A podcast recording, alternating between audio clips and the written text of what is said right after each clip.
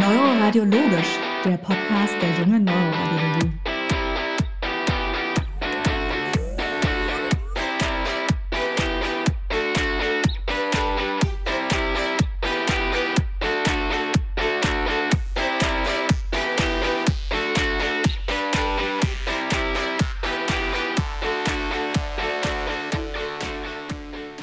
Herzlich willkommen zu Neuroradiologisch, dem Podcast der jungen Neuroradiologie. Ich darf wie immer Katharina begrüßen. Hallo Katharina.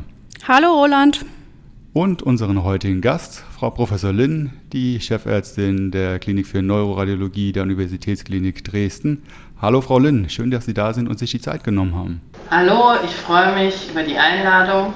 Sehr gerne. Nachdem wir nun in der letzten Folge schon auf die intrazerebralen bzw. intrapanchymatösen Blutungen eingegangen sind, wollen wir uns heute mit dem Thema Mikroangiopathie beschäftigen, denn auch diese haben eine große klinische Relevanz. Knapp 25 Prozent aller Schlaganfälle sind mikroangiopathischer Genese und Mikroangiopathien sind auch für ca. 45 Prozent der Demenzen verantwortlich. Nun nutzen wir in unserer Befundung häufig den Begriff der Mikroangiopathie, Jetzt stellt sich aber die Frage, ist dieser Begriff überhaupt hart definiert oder was wird unter diesem Begriff denn zusammengefasst? Ja, das ist eine schon am Anfang sehr spannende Frage, weil es so eine allgemeingültige äh, Definition ähm, gibt es eigentlich gar nicht. Im, Im, Prinzip sagt der Name Erkrankung der kleinen Gefäße, das kann man sehr weit fassen. In der klinischen Routine und auch in der Wissenschaft werden da worunter aber tatsächlich im Wesentlichen die hypertensive Mikroangiopathie und die ähm, Amyloidangiopathie sowie seltene genetisch bedingte äh, Erkrankungen der kleinen Gefäße subsumiert und beispielsweise Vaskulitiden der kleinen Gefäße eher nicht unter dem Begriff der Mikroangiopathie subsumiert. Und das halte ich auch für sinnvoll auch wenn es sich dabei um Erkrankungen der kleinen Gefäße handeln kann. Also eine sinnvolle Einteilung meiner Meinung nach ist die Unterscheidung in die sehr häufigen sporadischen zerebralen Mikroangiopathien, wie schon gesagt, die hypertensive Mikroangiopathie und die zerebrale Amyloidangiopathie in ihrer sporadischen Form und dann die Abgrenzung zu den genetisch bedingten Formen, die überwiegend sehr selten sind, aber äh, beispielsweise allen voran in Form der Kadersil-Erkrankung eben doch nicht so selten und ähm, gerade im, im, Fall der Kadersil-Erkrankung ähm, eine Erkrankung, die man auch erkennen sollte, ähm, wenn man typische Befunde im MRT sieht, weil es eben doch eine häufige Schlaganfallursache bei jüngeren Patienten ist, an die man denken sollte. Ja, Ihre Antwort zeigt auch einfach das, was man so im Alltag erlebt, weil wie schon zur Einleitung gesagt, das Wort Mikroangiopathie hört man ja sehr, sehr häufig. Ähm, und wenn man mal näher nachfragt und sagt, ja, sag mal, was ist denn überhaupt eine Mikroangiopathie, dann ähm, kommen meistens die Leute erstmal kurz ins Strauchen und überlegen selber, ja, gute Frage. also ganz hart definiert ist es nämlich nicht. Ja. Kann man das pathophysiologisch irgendwie unterscheiden, schon mal die sporadischen Formen? Gibt es da Unterschiede? Ja, also bei der, äh, bei der hypertensiven Mikroangiopathie oder Arteriolosklerose oder wie auch immer diese Erkrankung bezeichnet wird, also da wird es nämlich auch wieder spannend, da gibt es eben auch keinen tatsächlich von allen akzeptierten Namen im deutschen Sprachraum, ähm, ist es vor allen Dingen der Begriff der hypertensiven Mikroangiopathie, der, der hier genutzt ist, da findet man ähm, eine chronische Schädigung der kleinen Gefäße durch äh, im Zusammenhang mit verschiedenen Risikofaktoren, allen voran dem arteriellen Hypertonus, aber auch dem Alter. Ähm, Diabetes mellitus beispielsweise ist ein wichtiger Risikofaktor, auch das Rauchen. Ähm, und die führen eben zu einer chronischen Schädigung, äh, vor allen Dingen der, der tiefen, ähm, perforierenden kleinen Gefäße mit entsprechenden äh, Veränderungen, dann vor allen Dingen auch in der, den entsprechenden abhängigen Lokalisationen. Und äh, bei der zweiten häufigen äh, sporadischen äh, Mikroangiopathie, der zerebralen Amyloid-Angiopathie, da kommt es eben zu Ablagerung von Beta-Amyloid in den Gefäßwänden. Tatsächlich der ähm, peripheren äh, Gefäße, also der kortikalen äh, und leptomeningialen Gefäße vor allen Dingen und dann entsprechend sekundär zu Parenchymschädigungen in äh, eher peripherer loberer Lokalisation. aber da gehen wir bestimmt im späteren noch genauer drauf ja, ein. Ja, da Genau. fragen wir nochmal. Und wenn wir jetzt über die Mikroangiopathien sprechen, haben Sie ja eben auch gerade schon erwähnt, ähm, Risikofaktoren gerade für, sag ich mal, diesen ersten Typ oder diesen arteriosklerotischen Typ ähm, sind ja vor allen Dingen das Alter. Und wenn man sich die Studienlage so anschaut, ist es ja so, dass mehr oder weniger jeder von uns irgendwann äh, eine Mikroangiopathie bekommt, man muss nur alt genug dazu werden. Also wenn es bei knapp über 90 Jahren 100 Prozent sind, heißt es, irgendwann ereilt es uns alle. Und ansonsten sind das die normalen Risikofaktoren wie bei den meisten ähm, Gefäßerkrankungen auch. Ja. Richtig, ja.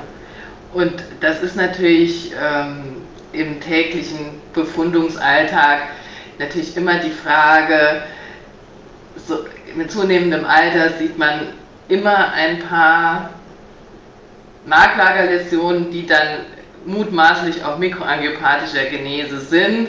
Und natürlich stellt sich immer die Frage, äh, die schwierig zu beantwortende Frage, was mache ich jetzt daraus in der Beurteilung meines Befundes? Wollen wir bei den Markern vielleicht bleiben erstmal kurz? Was sieht man denn da eigentlich in den Bildern? Was sieht man im CT, was sieht man im MR? Was gehört alles zur Mikroangiopathie dazu vielleicht? Also wenn wir jetzt äh, mal bei den sporadischen äh, Formen eben bleiben, dann sieht man im CT ähm, allen voran solche flächigen ähm, Marklager, Hypodensitäten fleckig bis flächig. Die äh, flächigen sieht man dann eben besser, da ist das MRT sicherlich äh, deutlich überlegen. Interessanterweise gibt es da auch nicht eine völlige Übereinstimmung von den äh, T2-Veränderungen im MRT-Bild zu den Hypodensitäten im CT. Ähm, man sieht im CT auch ähm, lakunäre Infarkte, Sie, wenn Sie sich schon demarkieren, oder alte Lakunen, die kann ich natürlich auch erkennen. Ich kann auch ähm, große, erweiterte perivaskuläre äh, Räume erkennen, wo man jetzt in den letzten Jahren, die man in den letzten Jahren auch wieder vermehrt in äh, Zusammenhang bringt mit den äh, Mikroangiopathien unter anderem. Das geht immer so ein bisschen hin und her. Und dann kann ich ähm, im Hinblick auf die Amyloidangiopathie im CT äh, natürlich auch Befunde sehen wie ähm, eine lobäre Makroblutung, die ja natürlich die schlimmste Manifestation der Erkrankung ja. wäre, oder äh, akute fokale äh, Konvexitäts-SABs, die eben auch bei der äh, Amyloidangiopathie auftreten können. Sicherlich ist aber das MRT äh, die Methode der Wahl, um jetzt eine äh, Mikroangiopathie in ihrem vollen Ausmaß oder deren, deren Parenchymfolgen, muss man ja sagen. Das ist immer wichtig, dessen muss man sich bewusst sein. Man sieht ja nur sekundäre Parenchymveränderungen und da ist das äh, MRT sicherlich die, die Methode der Wahl. Und da gibt es eine ganz ähm, gute Arbeit ähm, von Frau Professor Wortler oder eine sehr gute Arbeit, die, die solche Kriterien definieren, ähm, wie man diese Läsionen bewerten sollte oder welche Bildcharakteristika die in den verschiedenen Sequenzen haben sollen, damit man sie ähm, als eine bestimmte Läsion ähm, definiert. Und diese Arbeit gibt auch vor, wie man die dann tatsächlich nennen sollte, zumindest im, im englischen Sprachraum. Aber ich denke, man sollte sich sehr eng daran auch im deutschen Sprachraum ähm, orientieren. Da geht es zunächst einmal um diese T2-Flair-hyperintensen Marklagerläsionen. Da gibt es ja eine ganze Fülle von Begriffen, die man da immer wieder findet in Befunden von Morbus Binswanger über Leukoarrheiose, Leukenzephalopathie und so weiter. Und ähm, also der Morbus Binswanger, den, den sollte man eigentlich gar nicht mehr be benutzen, diesen Begriff, weil das ist ja, das ist ja ein, tatsächlich ein Begriff, der eine Krankheit beschreibt und wir beschreiben ja einen Bildbefund erstmal. Und wenn man, wenn man nur von von Leukenzephalopathie spricht, dann sagt man auch nicht viel mehr, als dass da irgendeine Läsion der weißen Substanz ist. Das heißt, wenn man der Meinung ist, dass es sich um bei diesen Läsionen, die man da sieht, bei diesen fleckigen oder konfluierenden Marklagerläsionen tatsächlich um Läsionen einer, aufgrund einer Mikroangiopathie ähm, handelt, dann sollte man die auch so benennen, also als mikroangiopathische Marklagerläsionen. Das wäre so der deutsche äquivalente Begriff für die vorgeschlagene äh, Begriffsbezeichnung in diesem Paper. Da heißt es halt White Matter uh, Hyperintensities of Presumed Vascular Origin. Das ist ziemlich kompliziert, da haben wir es im Deutschen einfacher, aber im Prinzip heißt es das, das Gleiche. Und ähm, dafür würde ich äh, stark plädieren, dass man das dann einfach in der Beurteilung auch so nennt. Ähm, und diese Läsionen sind T2 und Flair hyperintens. Dann gibt es die frischen und alten lakunären Infarkte. Das ist auch ganz wichtig, also das möchte ich auch nochmal betonen, was eigentlich ein lakunärer Infarkt ist. Ein lakunärer Infarkt ist ein subkortikaler Infarkt, also kleine äh, kortikale Infarkte sind nicht lakunär. Also der mhm. lakunäre Infarkt definiert sich sowohl durch seine Ausdehnung als auch durch seine Lokalisation. Das heißt, er ist bis maximal ca. 2 cm groß und ist subkortikal lokalisiert. Das ist wichtig. Also kann im Marklager, in den Stammganglien oder Thalami oder Hirnstamm sein, aber eben nicht, also einen kortikalen lakunären Infarkt gibt es nicht. Und diese Infarkte, die entstehen eben im Versorgungsgebiet der penetrierenden Endarterien und sind meistens tatsächlich mikroangiopathischer Genese. Es gibt sowas auch embolisch, aber das ist, dies, ist äh, eine Seltenheit. Und die wiederum sind, in, sind tatsächlich definiert aufgrund der Lage und der Größe. Und da gibt es den akuten lakunären Infarkt, der sich eben im ganz frühen Stadium noch mit Diffusionsstörungen präsentiert und dann eben auch äh, mit einem Flair-Korrelat. Und davon abzugrenzen sind die alten Lakunen, also die Residualzustände.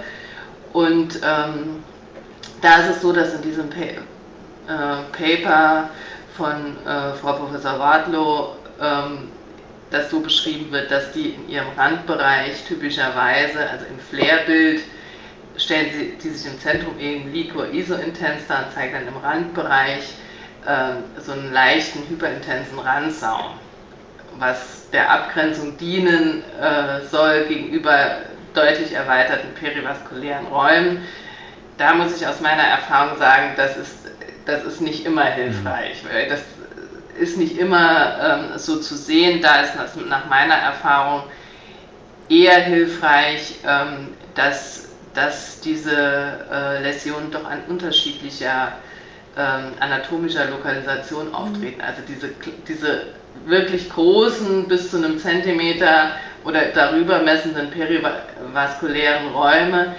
ähm, die sieht man in aller Regel wirklich in typischer Lokalisation, nämlich unterhalb der. Stammganglien. Die, die, bilden sich ja um die perforierenden Arterien, also in der Regel um die Mediaperforatoren und liegen dann tatsächlich auf dem Weg von dem Mediahaumstamm zu, dem, zu den Stammganglien, also unterhalb der Stammganglien selbst und nicht in den Stammganglien. Das heißt, Läsionen in den Stammganglien oder den Thalami, das, die entsprechen dann doch eher alten Lakunen. Mhm. Und dann haben wir natürlich noch die hämorrhagischen äh, Manifestationen. Das sind einmal die Mikroblutungen, die definiert sind als punktförmige Signalauslöschungen in T2-Stern gewichteten Sequenzen. Und ähm, da ist es, ist es eigentlich wichtig oder zur Abgrenzung von äh, beispielsweise Mikrokavanomen sollen die eben tatsächlich nur in diesen T2-Stern gewichteten Sequenzen sichtbar sein und in T2 und T1-Wichtungen praktisch nicht erkennbar sein. Das ist die Theorie. In der Praxis ist es natürlich so, dass keiner weiß, ob jetzt ein ganz, ganz kleines Mikrokavanom in T1 und T2 auch äh, untergehen würde. Aber das ist so, äh, ist so die Definition. Und, ähm, aber da, die ist, da ist eben ganz essentiell, dass man überhaupt diese T2-sterngewichteten Sequenzen macht. Und das gleiche gilt für die ähm, sogenannte kortikale superfizielle Sterose, ähm, die ja linearen Hämosiderin-Ablagerung ähm, in den oberflächigen Kortexschichten oder Sulkalen entspricht. Auch die sieht man praktisch nur, wenn es nicht ganz ausgeprägt ist, in T2-Sterngewichteten Sequenzen. Gibt's? Aber um, ganz kurz wollte ich das noch zusammenfassen. Also ich kann jedem äh, dieses äh, Paper von Frau Professor Wardlaw da, diese Übersicht, ihr habt da eine wunderbare schematische Übersicht drin, wo das auch zusammengefasst ist. Das kann ich eigentlich jedem nur empfehlen. Das werden wir jetzt sicherlich auch äh, verlinken. Genau. Ähm, und das, das ist natürlich auch in, das ist nicht nur für, für wissenschaftliche Fragestellungen, sondern auch für die klinische Routine sehr gut, damit man da zu, einer Einheit, zu einem einheitlichen Sprachgebrauch kommt. Jetzt hatten Sie gesagt, dass man die Mikroblutung und die kortikale superfizielle Siderose in den T2-Stern gewichteten Aufnahmen gut sieht. Wie ist das mit der SWI? Ist das gleichwertig anzusehen? Hat da eins Vor- oder Nachteile von beiden? Na, die SWI ist, äh, ist der konventionellen äh, T2-Sternwichtung äh, überlegen, was die äh, Detektion beider ähm, Läsionstypen angeht, sowohl im Hinblick auf die die Anzahl der detektierbaren Mikroblutungen als auch im Hinblick auf die Ausdehnung der superfiziellen Sedarose. Ist klar, dass, es, dass dem, liegt ja dem liegen ja ganz, diesen Befunden liegen ganz subtile Hämosiderin-Ablagerungen äh, zugrunde. Und was man da sieht, ist eigentlich nicht der Befund selber, sondern das Blooming-Artefakt, das durch das Hämosiderin äh, verursacht wird. Das heißt, der eigentliche pathologische Befund ist sehr, sehr viel kleiner und entzieht sich eigentlich unserer visuellen Auflösung. Und nur durch diesen Susceptibilitätsartefakt können wir das überhaupt sehen. Und je susceptibilitätsempfindlicher die Sequenz ist, desto besser sehe ich das.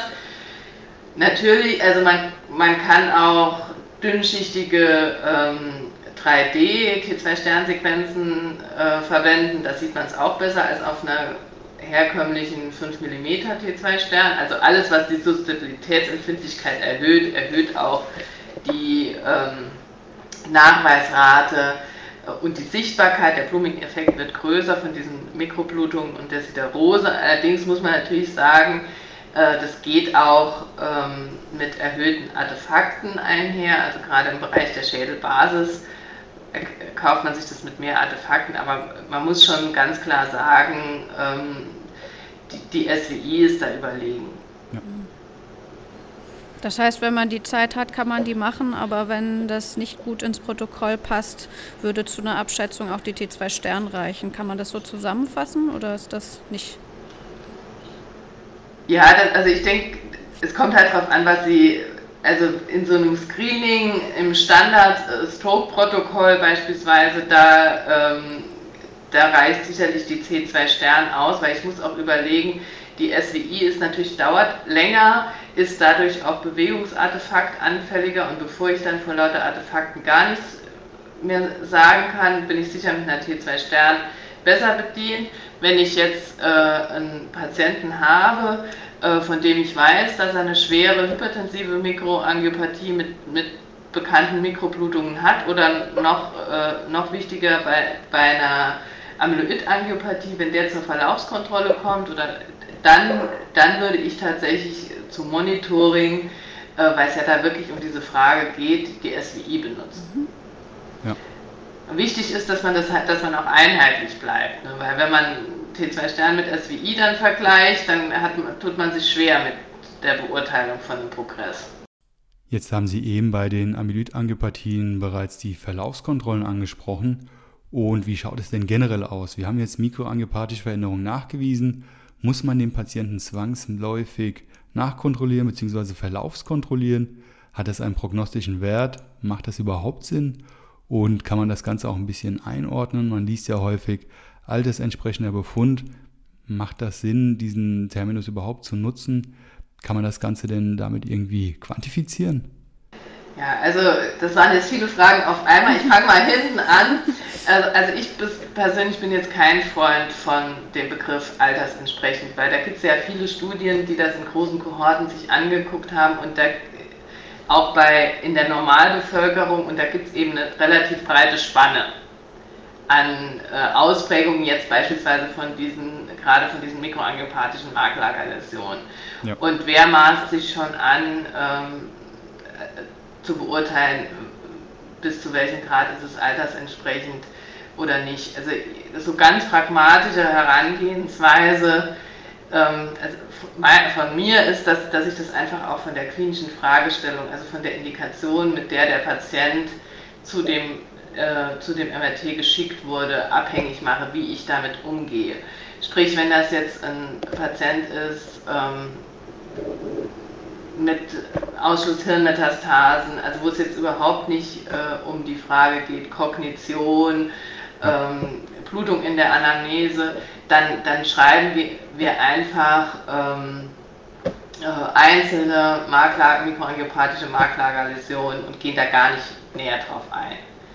Ähm, anders ist das, wenn, wenn, die jetzt, wenn die jetzt, äh, der Patient jetzt tatsächlich kommt und hatte äh, eine Stammganglienblutung oder wahrscheinlich hypertensive Blutung, da macht es natürlich mehr Sinn, dann, dann, ist es auch sicherlich ganz hilfreich, wenn man vielleicht äh, das Ganze graduiert. Also dann benutzen wir beispielsweise den FACECA-Score, indem man sagt, das ist also jetzt schon konfluierend aber auch da vermeide ich den Begriff des Alters entsprechend.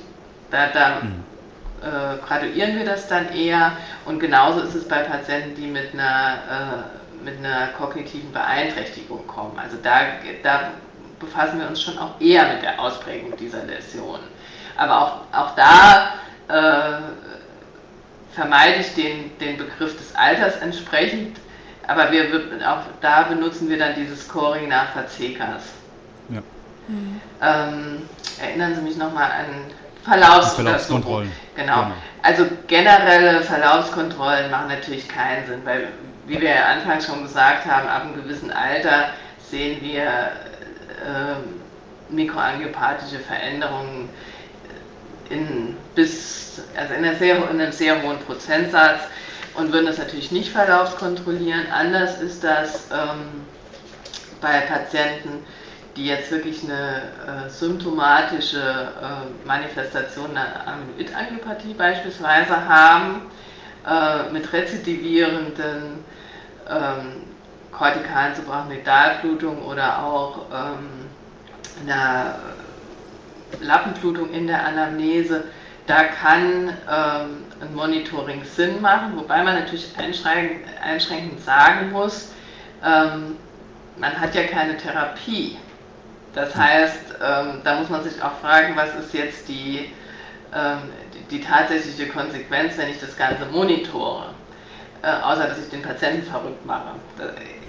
Also wir machen das eigentlich tatsächlich nur in ausgewählten Fällen, ähm, wenn Sie Patienten haben, und das sind ja alte Patienten, das heißt, die haben meistens ja nicht, leider nicht so elektiv dann nur äh, mikroangiopathische Veränderungen, sondern die äh, im im Sinne von einer Amyloid-Angiopathie, sondern die ha haben häufig ein kardiovaskuläres anderes Risikoprofil auch. Dann haben sie beispielsweise Vorhofflimmern, haben hier eine Antikoagulationsindikation und wenn es darum geht, wie, wie stelle ich die medikamentöse Therapie ein, Sekundärprophylax, wenn die schon mal einen ischämischen Schlaganfall hatten, dann ist es natürlich schon wichtig, wenn ich abwägen muss, besteht jetzt eine höhere Gefahr, dass der wieder blutet wegen seiner Amyloid-Angiopathie oder dass er einen ischämischen Schlaganfall kriegt, beispielsweise wegen seinem Vorhofflimmern, dann ist es eine Indikation zu monitoren, wie sich unter der medikamentösen Therapie diese Blutungsmanifestationen verhalten. Und da hab ich, haben wir auch Einzelfälle,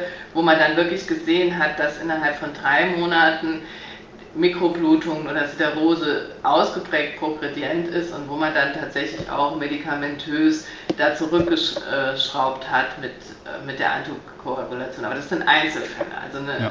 Um es zusammenzufassen, eine, eine reguläre äh, Verlaufskontrolle ist sicherlich dann nicht äh, standardmäßig indiziert.